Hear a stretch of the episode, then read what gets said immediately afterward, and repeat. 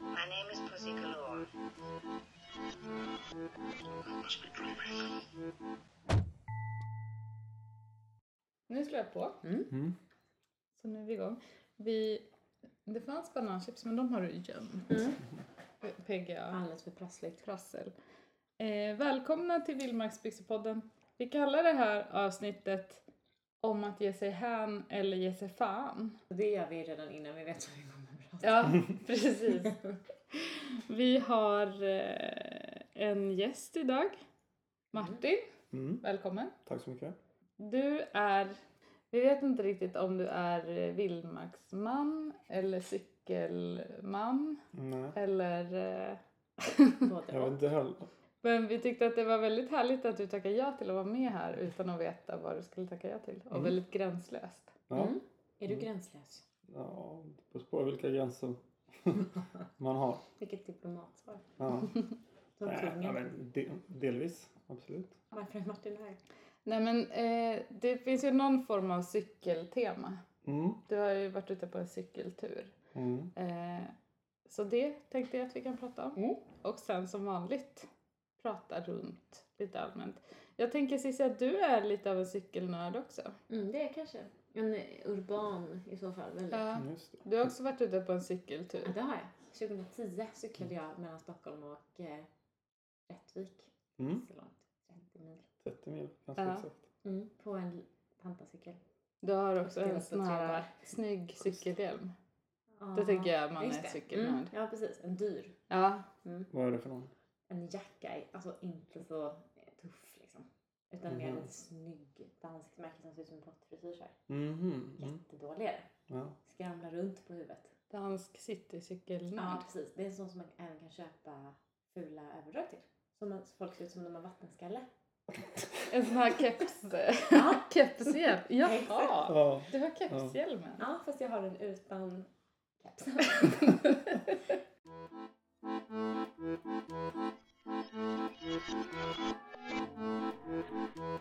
Martin, berätta vart du har cyklat. Vad har du för cykel? Vad Mm. har du för cykel? Senast. Alltså så här. Eller förra året cyklade jag till Iran från Ja. Sverige. Det är ganska långt. Mm. Hur många mil? Vet faktiskt inte. Hade du en cykeldator? Ja, jag köpte den i Turkiet. Mm. Men dess hade jag ingen. Men jag tror att det är någonstans 7, 8, 900 mil någonting. Mm. Mm. Det är lite längre än till Rättvik, Mm. Ja. helt enkelt. Men vi cyklar nog ungefär lika långt per dag. Ja. Mm. Men vad, hur kom det sig att du ville åka dit? Jag har nog velat det ganska länge. Alltså jag har velat... Jag läste ju han Göran Kropps bok någon gång. Mm. Han skrev ju en bok om att cykla till Nepal och sen bestiga ett berg och sen cykla tillbaka. Mm. Men jag läste väl den boken och ja, men den har, den har suttit kvar. Sen Mm. hade jag glömt bort en massa detaljer och sådär. Som väldigt kanske kunde få mig att inte vilja cykla. Mm. Typ att folk Ja. kastar sten och Mm. var otrevliga och ja. Är det så? Mm, nej, det är det inte alls.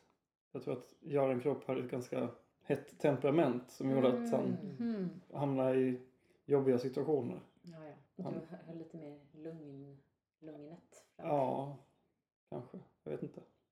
Men ehm, nej, det var inte alls så.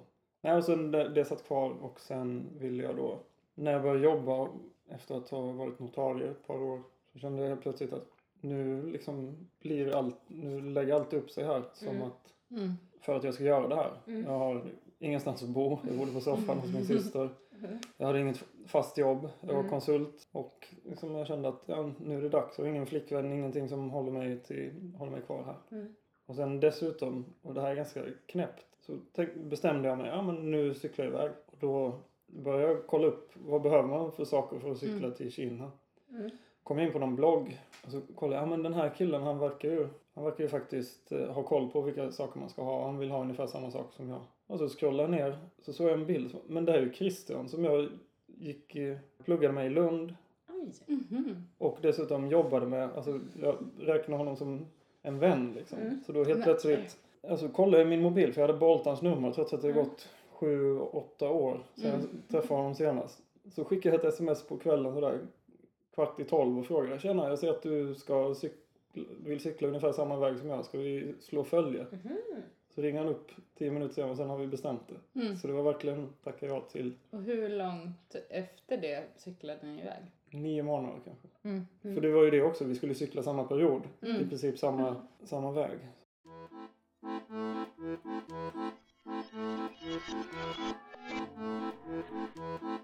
Jag byggde en cykel. Mm. Eller byggde om en cykel. Lärde mig löda och rota fram vilka grejer jag skulle ha. Sen Mm. tränade jag också genom att cykla fram och tillbaka till jobbet. Inte Ja. så jättemycket. Men, framförallt skaffade grejerna. Men du Ja. cyklade liksom inte innan? Nej, inte så mycket. Nej. Nej. För nu efter cyklar du väl ändå? Ja, ja nu cyklar jag jättemycket. Mm. Säg en del. Mm. För lite sa du förut. Ja, jo, till jobbet tycker jag att det är för kort. Mm.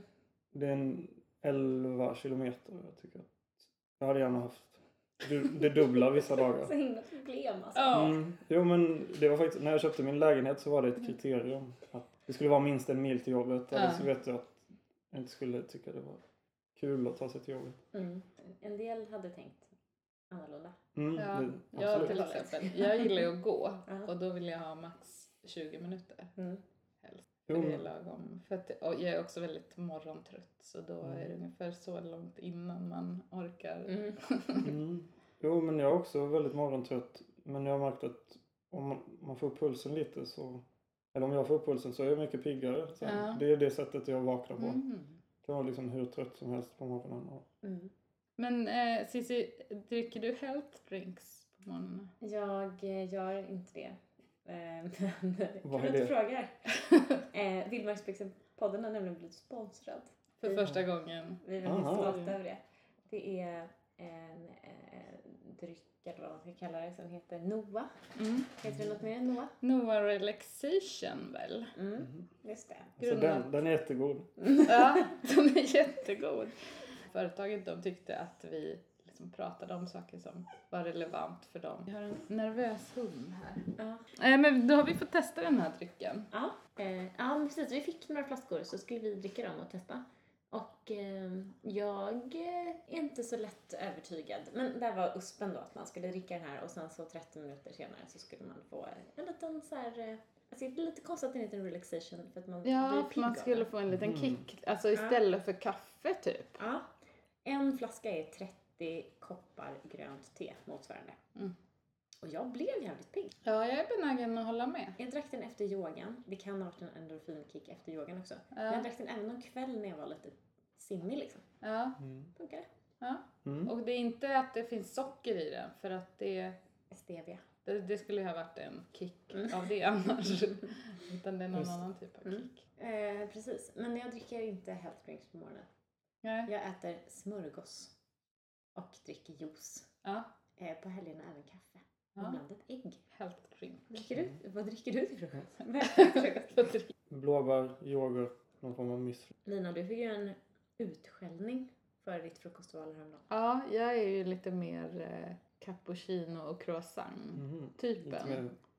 Som tar det, ja, som också går först till jobbet, som tar det på vägen. Och, eh, jag var på resa här om veckan och då satt jag vid frukosten. Eh, och när svenskar reser så tänker de ju inte att det finns några andra svenskar i närheten. Så de vid bordet bredvid såg mitt frukostval och hånade.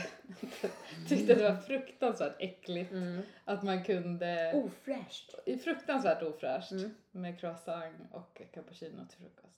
Härligt. Då, då var jag dessutom i Barcelona så jag hade lagt till en liten churros på Mm. sidan av. Tror du inte det var den som gjorde att du inte framstod som svensk? Mm. Ja, Jo, det. Troligtvis. Ja. Men det är kul att de eh, baktalade dig. Äta kakor till frukost. Fy fan vad äckligt.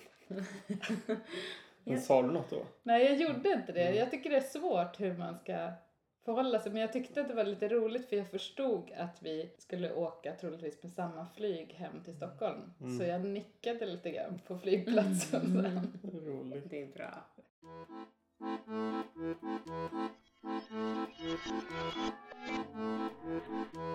Nu klippar Martin på sin smarta klocka.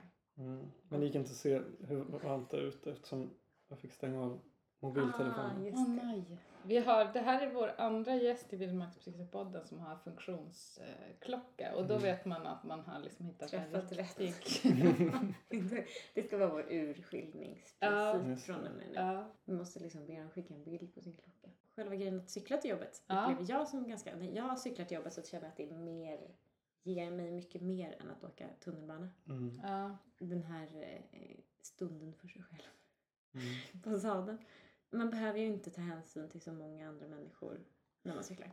Om man inte Nej. cyklar i Stockholm. Ja, men det, det gör man liksom subtilt när man cyklar.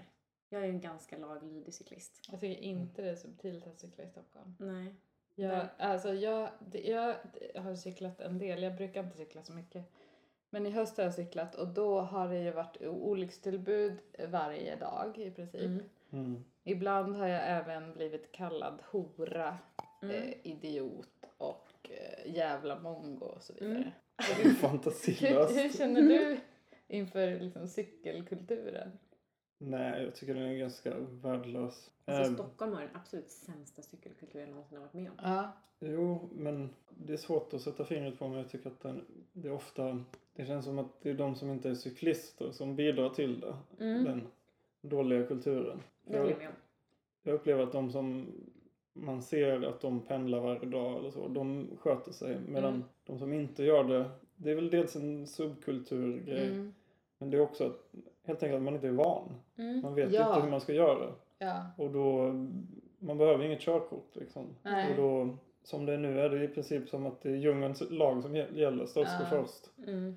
Och, och har man inte anpassat sig så, då är det, men det finns ju vissa sådana här cykelbyxepersoner som är riktigt obehagliga ja, också. Mm. helt Som är klart. riktigt otrevliga. Jag minns en morgon på Birger när jag cyklade. Då kom jag till ett rödljus och så stod jag bakom några sådana riktiga cykelproffs Mm. som stod och rantade och tyckte att det var så irriterande med folk som inte kunde reglerna. Mm. Och så här, fy fan, jävla idioter. Och det slog om till grönt och de stod kvar, jävla idioter. Och jag så här sniglade mig förbi Mm. eh, långsamt.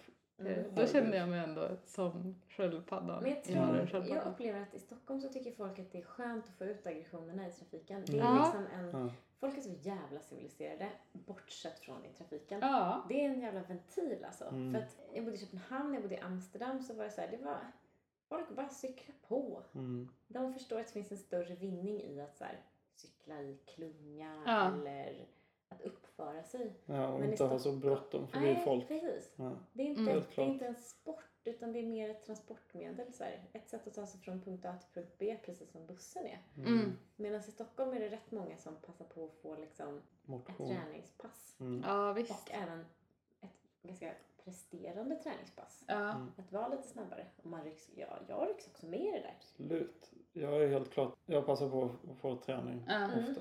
Framförallt uppförsbackar och så. Mm.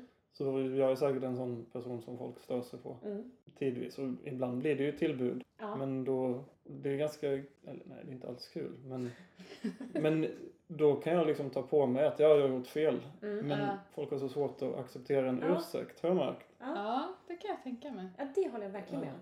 Jag har också så här, gjort något fel någon gång, fått ett skrik efter mig, Mm. cyklat i fatt och bett om ursäkt. Ja.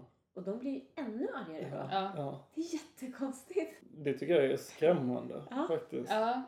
Då, då, då inser man att det här är liksom en person som blir rädd. Det går inte att resonera med. Nej. Nej. Nej, det har nog med rädsla att göra Ja. på något sätt.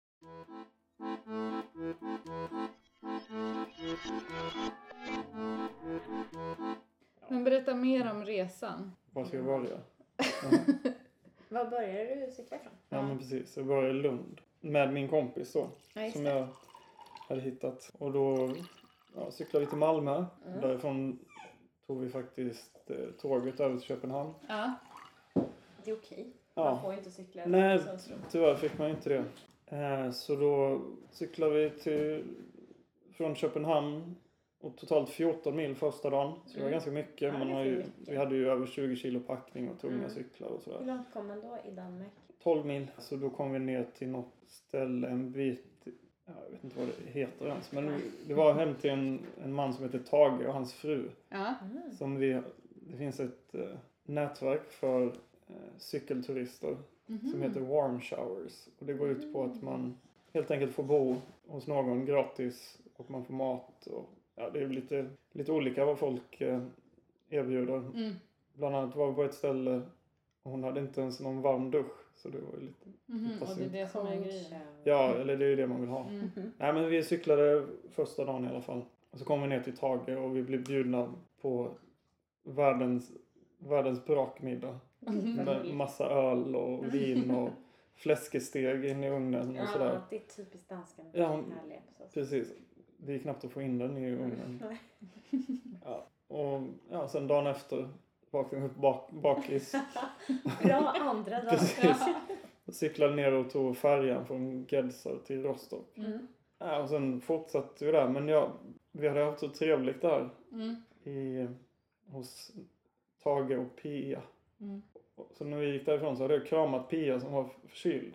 Mm. Så liksom efter ja. två dagar blev jag tokförkyld. Jag kände, efter en mil kunde jag, kunde jag inte fortsätta. Min kompis fick leta upp ett hotell någonstans i Östtyskland. Mm. Där ja, han liksom skjutsade in mig och fortsatte cykla själv för han ville inte Mhm. bli sjuk. Mm. Nej. Och där var jag nog i tre dagar. Jag kunde, det var en sån riktig man cold. Mm. Jag kunde verkligen inte röra mig. Jag kunde knappt gå, gå ner och, och äta i receptionen. Och det fanns ingen wifi, eller det fanns Ja. ingenting på hotellet. Mm. Ja, så fortsatte jag där till Berlin där vi stannade några dagar. Och sen fortsatte vi cykla ner till Prag i Tjeckien, Österrike, Slovakien, Ungern. Och under den här tiden så bodde vi ju dels ute i skogen ingenstans. Och i tält då? Ja. Mm. Dels hemma hos folk. Warm Ehm, showers. Ja, precis. Jag hör worm show. Ja. ja. Nej, det var, det var lite bättre. Ja. faktiskt. Nej, men det var helt fantastiskt. Man har Ja. varit ute en hel dag. Ja, Så kommer man hem till någon som liksom ser fram emot att, Mm. att man kommer dit, har lagat mat och bäddar. Alltså, man är så fruktansvärt tacksam. Men Mm. vad är liksom USPen för dem? De Hela som- tanken med det här är att när de sen själva är ute och cyklar det. så bjuder man tillbaka. Då kan de åka till Mälarhöjden. Ja, precis. Jag tror jag har haft fyra cyklister som har bott Okej. hemma hos mig. Mhm. Den första kom i januari i år. Mm. Det var ju, han, han skulle cykla från Stockholm till Kina. Han kom hit utan liksom, han var engelsman. Mm. Så han hade liksom inga ordentliga, inget ordentligt tält, ingen ordentlig sovsäck eller liggunderlag. Han hade inte dubbdäck och sådär. Men det var ganska milt förra året. Så han, han frågade mig, kommer, ja men hur är det med snö? Mm. Och hur är det kallt och så? Jag bara, nej men det är ingen fara. Sen dagen efter när han cyklade, då kom det största snöstormen på, på den säsongen. Mm. Han, han, kom från Mälarhöjden till Södertälje, alltså tre mil första dagen. Han höll på en, en hel dag. Åh. Och Men- det ekar fortfarande i huvudet. För när man är ute så pratar man ofta, när man är ute och cyklar så pratar man ofta med lokalbefolkningen. Ja. Frågar, ja, men hur ser det ut framöver? Och så. Det. så frågar man, är det mycket backar eller är det flackt? Eller... Mm. 90% av gångerna säger de, ja men det är flackt, det är inga, Ja. för de har ju bara åkt i bilar. Så Ja, de, just det. De tänker inte. Nej. har inte tänkt De har inte tänkt alls. Ah. Liksom. Och visst, det är möjligt att det är flackt men det, man känner sig lurad. Ja, och så tänker man den där, de här lo lokalbefolkningen, de har ingen koll. Ja. Och så gjorde jag exakt samma sak mot den här engelsmannen. Så bara, nej nej, men det, det är lugnt, det kommer Ja. inte snöa någonting. Men jag tänker, är det många så här cykel-wannabes som är med i det där? Som typ tänker att de en dag ska cykla? Så är det. Ja. Det är ju folk med familj och... Ja. Mm. Eh, ja, vi bodde hemma hos ett diplomatpar i Bratislava till exempel. Ja. Alltså, han cyklar väl och han tyckte väl att det var, det var kul men det var väl mer en ambition han hade på tio års Ja. sikt kanske. För han har ju Mm. barn och, och eget företag. Och, Men det är ju toppen. Då får de liksom känna lite att de är med i det där. Ja. Hur, hur det Utan är, att liksom. behöva cykla. mm, Tänker jag också. jo, det är ju kul men jag har tyckt att det var lite jobbigt när folk har besökt mig. Man blir inspirerad men man vill ju Mm. bara sätta sig på cykeln och cykla iväg. Mm. Ja, hänga med. Ja.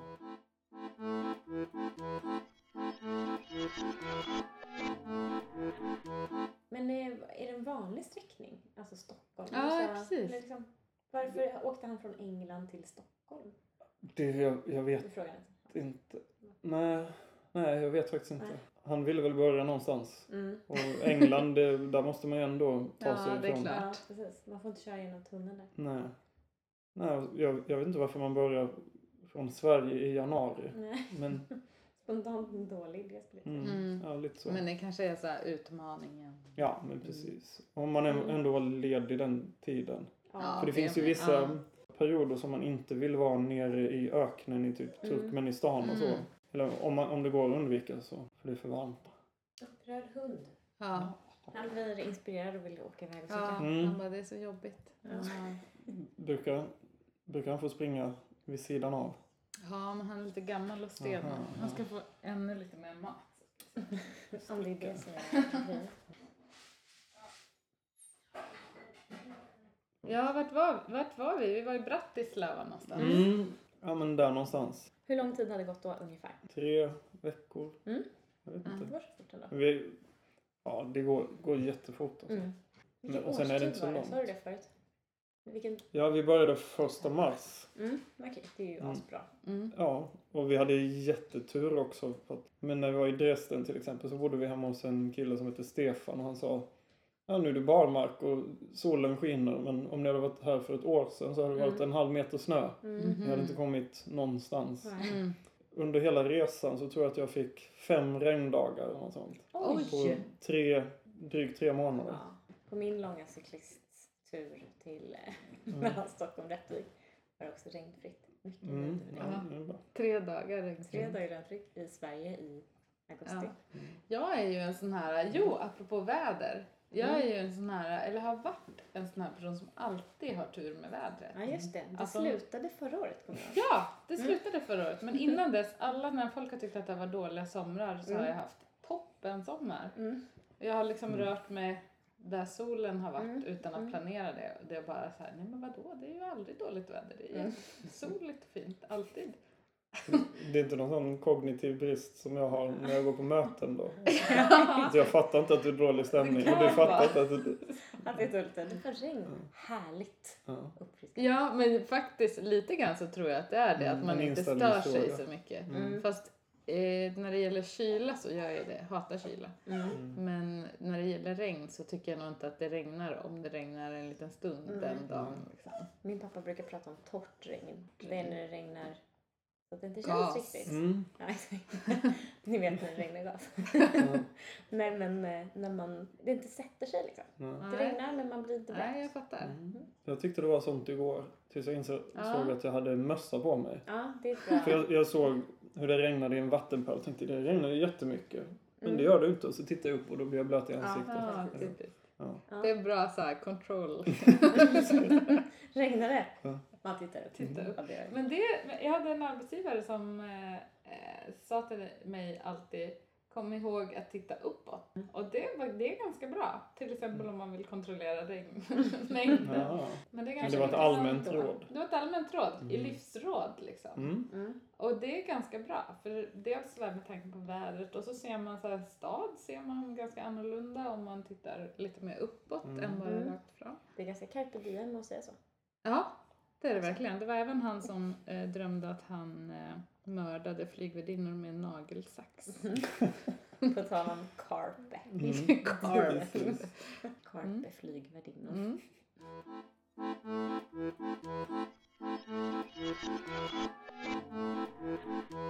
Men eh, vad, alltså, vad har man med sig i packningen? Man har tält Ja, om man vill. och så har man kanske lite verktyg.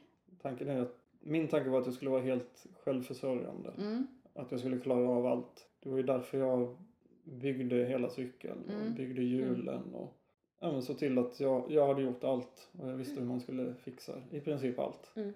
För det kan nog annars vara en skräck som man har när man ger sig ut. Att ja, men jag vet inte hur man gör det här. Nej, Eller precis. jag har aldrig gjort jag har aldrig riktat ett skevt hjul Mm. eller bytt en Mm. eker. Mm. Eller, det finns ju folk som ger sig iväg och det tycker jag är ganska häftigt. Men de kan, in, kan inte byta en slang eller laga en Mm. slang. Och Ja. tänka att man lär sig det Mm. under tiden kanske. Det finns forum på Facebook, och så, eller grupper på Facebook heter det väl. Mm. Det läste jag häromdagen en ganska, jag tyckte det var roligt i alla fall. Det var en, en kille, han var i Rumänien. Han sa han hade fått sju punkor på en dag. Va, vad kan det bero på? Och det var någon som sa, men har du tittat så att det inte sitter kvar en, en glasbit eller något sånt i däcket? Mm, vadå?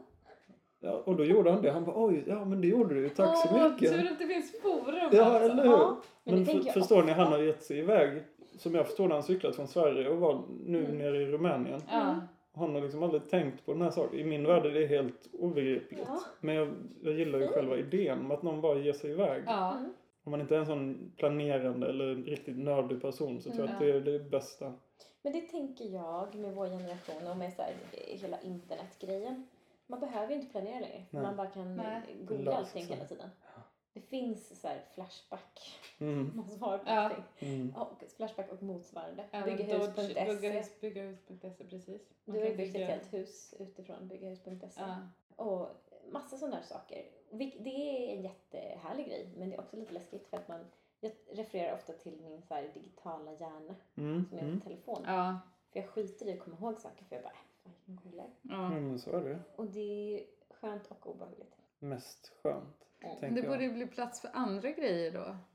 Till exempel gru- grubblerier om olika vildmarksbyxor. Ja, jag Mm. tror att det är Eller- så. Därför är podd, hela poddkulturen bara född ur... Den digitala hjärnan. Mm. jag tänker att sånt där resande överlag var rätt mycket krångligare innan. Eller krångligare, men det krävde ju Ja, oh ja. rätt mycket mer förberedelser. Eller inte. Kartläsningsskills och så vidare. Hamnar du i någon sån situation där du verkligen var beroende av människorna där? Mm, Eller klarar man sig helt på håll på egen hand förutom varma duschar?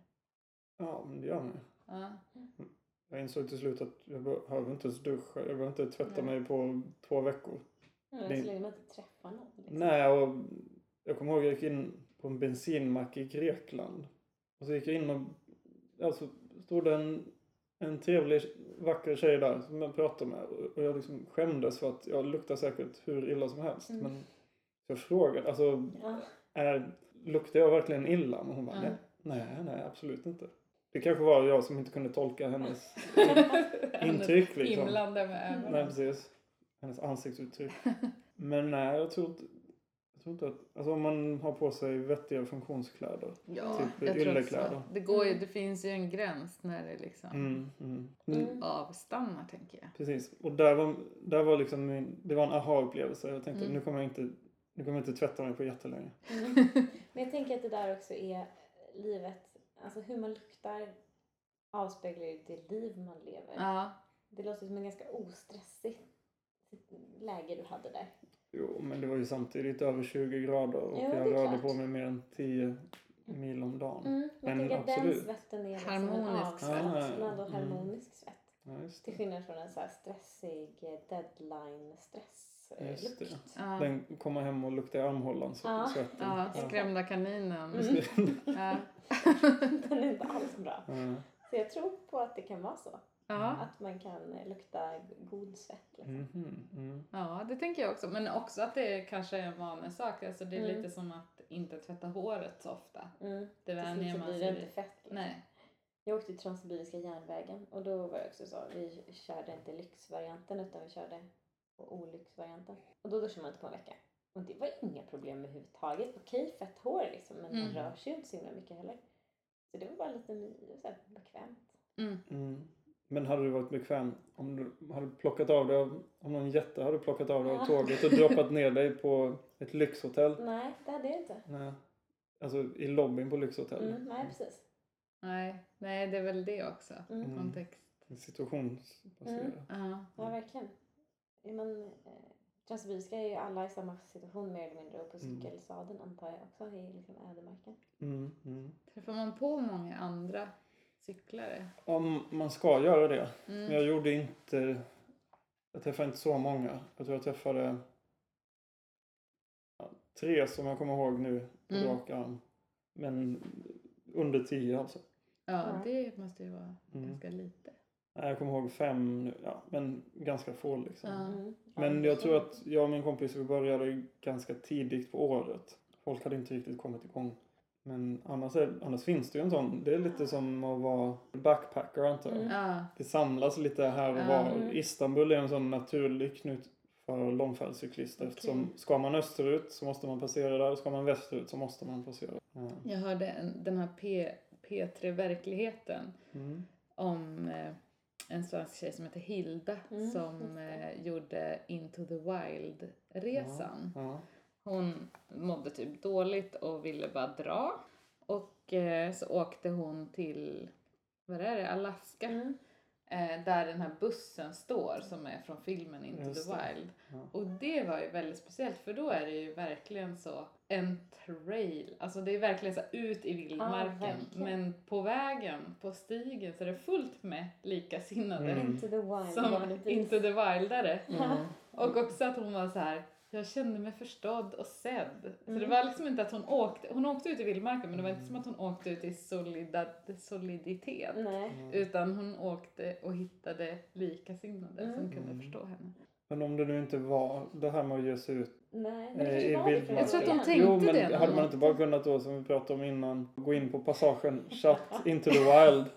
Precis, formet Ja. into the wild. Ja, precis. Det hade Där- varit ganska mycket enklare. Ja, det är kanske inget minne för livet. Nej, det kanske är liksom kontexten Nej. också lite grann. Att Mm. så här, också bli förvånad över att så här, jag trodde jag skulle vara ensam men här Mm. hittar jag en massa människor som är som jag. Ja. Precis. Och att ha checkat av någonting, alltså på samma sätt som att folk turistar. Mm. Mm. Eller typ flytta från småstaden. Ja. Det är också samma fenomen. Man Ja. Bara, jag är så himla ensam och missförstådd i den här småstaden där jag växte upp. Mm. Så flyttar man till Stockholm och bara, ah det är så fantastiskt där. Jag umgås bara med andra som också är inflyttade. Exakt. Mm, likadana.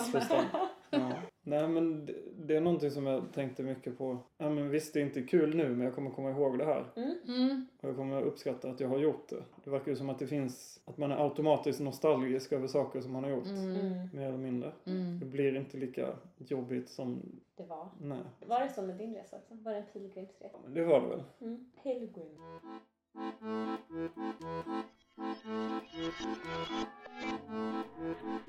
Var det Teheran som var liksom slut eller var det Nej jag hade tänkt att jag skulle cykla till Kina. Mm. Sen blev det lite, jag och han som cyklade, vi började liksom komma dåligt överens. Mm, Det hände- klassiker. Ja, men, och vi var beredda på det. Mm. Men ändå väldigt jobbigt. Så någonstans i Serbien, eller när vi lämnade Belgrad, då blev det för mycket. Då gick min cykel lite sönder. Så jag var tvungen att åka till en cykelaffär och köpa en ny Mm. del. Mm. Ett, ett mindre problem liksom. Då bara cyklade han vidare. Ja. Och det, alltså, men båda var nog väldigt glada åt det just Mm. där och då liksom. Mm. Och sen cyklade vi mer eller mindre parallellt. Han låg kanske några mil framför mig. Ja. Då, vi cyklade i princip samma väg, men på egen hand. Ja. Jag tror att det, det blev att vi båda kompromissade.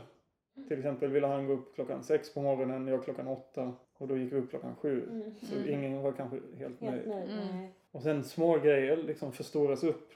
Ja, men tänk, vi umgicks ju 24-7 i över en känns som att månad. det hör till lite Ja. Mm, Ja, och vi var beredda på det. Men sen cyklade vi i princip samma väg och vi träffades på flera ställen Ja. Mm. på vägen och sen eh, i Teheran så bodde vi ihop och vi åkte hem samtidigt också. Mm. Mm.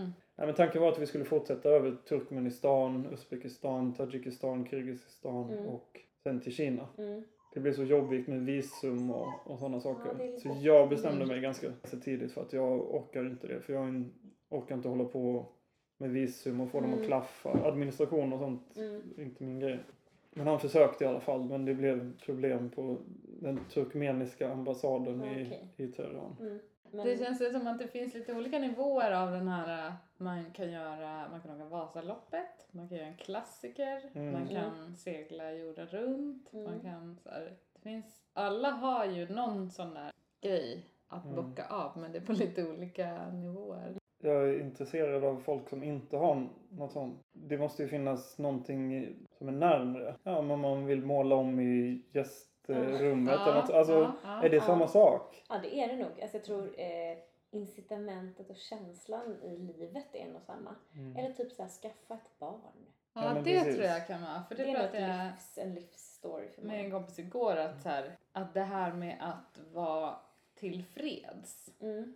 och vara där man är är en ganska stor utmaning för honom. Mm. Och är jättehärligt just nu. Mm. Men att han är ovan vid det. Den Mm. känslan av att inte vilja någonstans Mm. utan bara vilja vara. Men Mm. just nu har jag den känslan. Ja, och det hör ihop med ett barn som han har fått. Mm. Ja, nej jag förstår grejen. Ja. Eller jag kan relatera till det, men jag tror att det är liksom likvärdiga projekt. Eller alltså livsmål liksom. Antingen så längtar man efter att cykla jävligt långt liksom. Och hur det känns i kroppen efter man har gjort det och i hjärnan. Men det handlar ju också om att inte fastna i sina rädslor. För många som jag har pratat med har sagt åh, jag skulle också vilja göra något sånt. Men och då ska man säga upp sig från jobbet? Men det går inte. Mm. Ja, Ja. gud ja. exakt. ja. Det tror jag också. Ja. Och som sagt norm, normen så här, fastna i Precis. normen. Ja, men jag har ett jobb nu. Ja, och vad gör man med lägenheten? Ja. Mm. Men det gud, skulle aldrig gå. Nej. skulle aldrig gå. Nej men det finns ju de som planerar och planerar och planerar att till exempel starta ett företag Mm. och de gör det aldrig. Mm. Men det kanske är också att det räcker för dem att Men- tänka att de skulle kunna göra det. Men jag, Mm. jag tror inte att det kommer räcka i längden. De kommer sitta där De kommer fricka ur. ja, innan de går i pension. Ja. Men jag har, inte gjort, jag har inte gjort det som jag tänkte så mycket på. Mm. Och nu, nu för tiden har man ju faktiskt de möjligheterna, eller många har. Mm. Mm. Men jag är jättetacksam för att jag bara kunde spara ihop en massa pengar och Mm. bara åka iväg på kort tid. Mm. Det är knäppt. Ja, vad kostade det? Vet inte. Nej. Hur mycket det- pengar hade du sparat innan liksom? 100 000 kanske? Alltså jag köpte ju utrustning Ja, och grejer. Mm. Och ungefär 10 000 per månad kostade Mm. Jag tog in på hotell och jag åt precis vad jag ville och gjorde Mm. exakt, exakt allt jag ville. Men jag träffade en intressant karaktär när jag cyklade i Turkiet. Där cyklar man liksom uppe på, plat- uppe på bergsplatåer och så. Det kommer någon bil då och då. Och sen helt plötsligt ser, ser jag något i horisonten. Mm. Så bara, ja, men, antagligen ingen cyklist. Det är Mm. säkert en, en motorcyklist. Men det var en tysk med jättestort skägg liksom. Som, ja, han, han hade liksom sjavigaste kläderna på sig som man kunde tänka. Hans cykel var liksom hopsnickrad. Och, ja, det så, man såg i däcken så finns det sådana punkteringsskydd. Mm. Och det. på vissa typer av däck så är de blå. Mm. Och de såg man liksom. Han hade cyklat på dem väldigt Mm. länge. Han berättade för mig, man blir så glad att träffa någon liksom. Så, man, så vi stannade och åt lunch ihop, lagade mat, växlade pengar med varandra för vi cyklade åt olika håll. Ja, och han berättade att han, hade, han var geolog och han hade jobbat på något universitet i östra Kina. Mhm. Så då hade han fått en tur och returbiljett. Men när han var klar så hade han avbokat den här biljetten, fått en del pengar tillbaka. Jag tror det var 600 dollar. Ja. Och de hade han använt för att cykla. Så han, hade- och han hade cyklat i tre månader från Kina. Och han hade fortfarande åtminstone 100 dollar kvar av de pengarna.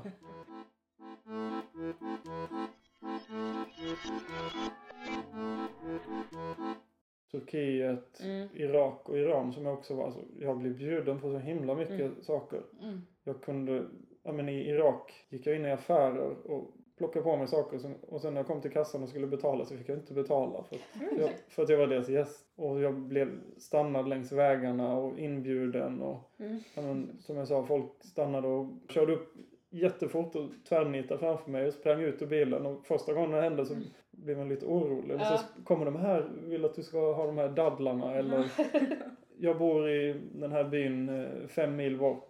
Mm. Eh, ring mig när du är där. Och så gjorde man det och då Mm. fick man bo, fick jag bo hemma hos den här killen och Mm. Mm. hans familj visade mig runt och ja, fantastiskt liksom. Det är inte så Mm. mycket vildmark men det är ändå, Fast det är ju ändå på något vis. Det är ju inte den känslan det är i Stockholms... nej men det är lite mer vildmark här. Ja, exakt. Det är det. Ja. Verkligen. Var och en för sig själv liksom. Mm. Ja. Cykelbyxor Cykelbyxor, ja. hade du? Ja, det hade jag. Ja. När jag kom till muslimska länder så köpte jag ett par shorts och jag hade också med mig ett par långbyxor. Mhm. Men jag körde på shorts i hela Turkiet. Sen när jag kom till Irak så fortsatte jag med shorts. Eh, Men när jag kom till Iran, då, där hade jag läst att där fick man ha långbyxor. Okej. Det första som hände när jag kom in i Iran var att det var några killar som stannade i en bil. De sa, ja men vi tar dig till ett hostel eller ett hotell. Så gjorde de det och där Mm. var det några studenter från Teheran. Som, ja vill du dela rum med oss? De hade köpt en, en liter armens, armenisk whisky. Mm. Alltså där satt vi där på hotellet och drack whisky. Mm. Vilket är totalförbjudet. Mm. Mm. Och då, men med dem kände jag, jag kan, ja, men hur är det? Måste jag ha långa byxor på mig? För det var ju över 30 grader om Ja. dagen. Mm. Och då var det en som var sociologistudent som sa, ja men här i, det var ju östra Turkiet i Kurdistan, det är ganska traditionellt. Mm. Och han sa, nej men det, kör på dina shorts. De behöver vänja sig vid det här, Mhm. tyckte han. Mm. Och så gjorde jag det. Jag tror, möjligtvis var det problem vid ett tillfälle då någon liksom slängde en, eller tömde en, en en och en halv liters colaflaska i ansiktet på mig. Det var i och för sig bara vatten. Bara, Ja. Men jag vet inte om det hade med det att göra. Och det var ingen, inte dålig stämning tyckte jag. Hade nog varit det om du hade varit kvinna. Ja, säkert. ja. Nu måste vi runda av. Ja. Mm. Det är Som vanligt ingen brist på tid. Nej. Ingen brist på samtal. Det- Vi hade lite badnytt för en gångs skull. Ja, just det. Badnytt. Eh, Jag och Cecilia har badat. Mm. Förra helgen var Ja. vi och badade i vattnet. Nästan i en isvak fast det var Ja, inte en det var vak, isvak på var morgonen. Isflak på Precis. vattnet. På Rånäs slott. Mm.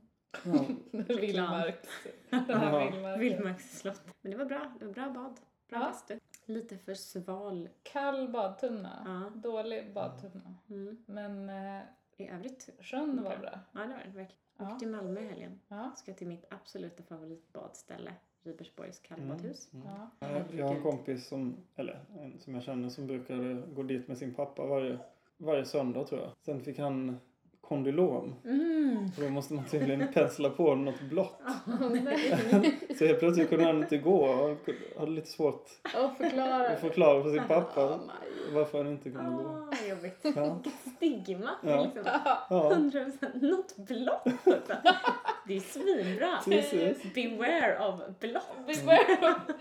Ligg inte med blått. Det är kanske det som är grejen. Det är en Jag varningsgrej. tänker också Ja, det. ja, men man tänker att det Ja. kanske typ är det. Klamydia. Gult. Ja. Kondylom blått. Skitsmart. Mm. Ja. Svensk läkarvetenskap. Herregud alltså. Bra. Ja. Utöver det, jag håller på att bygga en cykel. Mm. Eh, Det går långsamt. Vad kul. det ligger ett cykelvrak här ute. Cykelställe. Vad är det för något? Eh, Det är min gamla Rex som jag köpte av ärvda pengar när jag var ungefär 10 år. Mhm. Eh, Passar fortfarande? Ja, Ja. den var stor när jag köpte Mm. den och jag har inte vuxit så mycket sedan dess heller.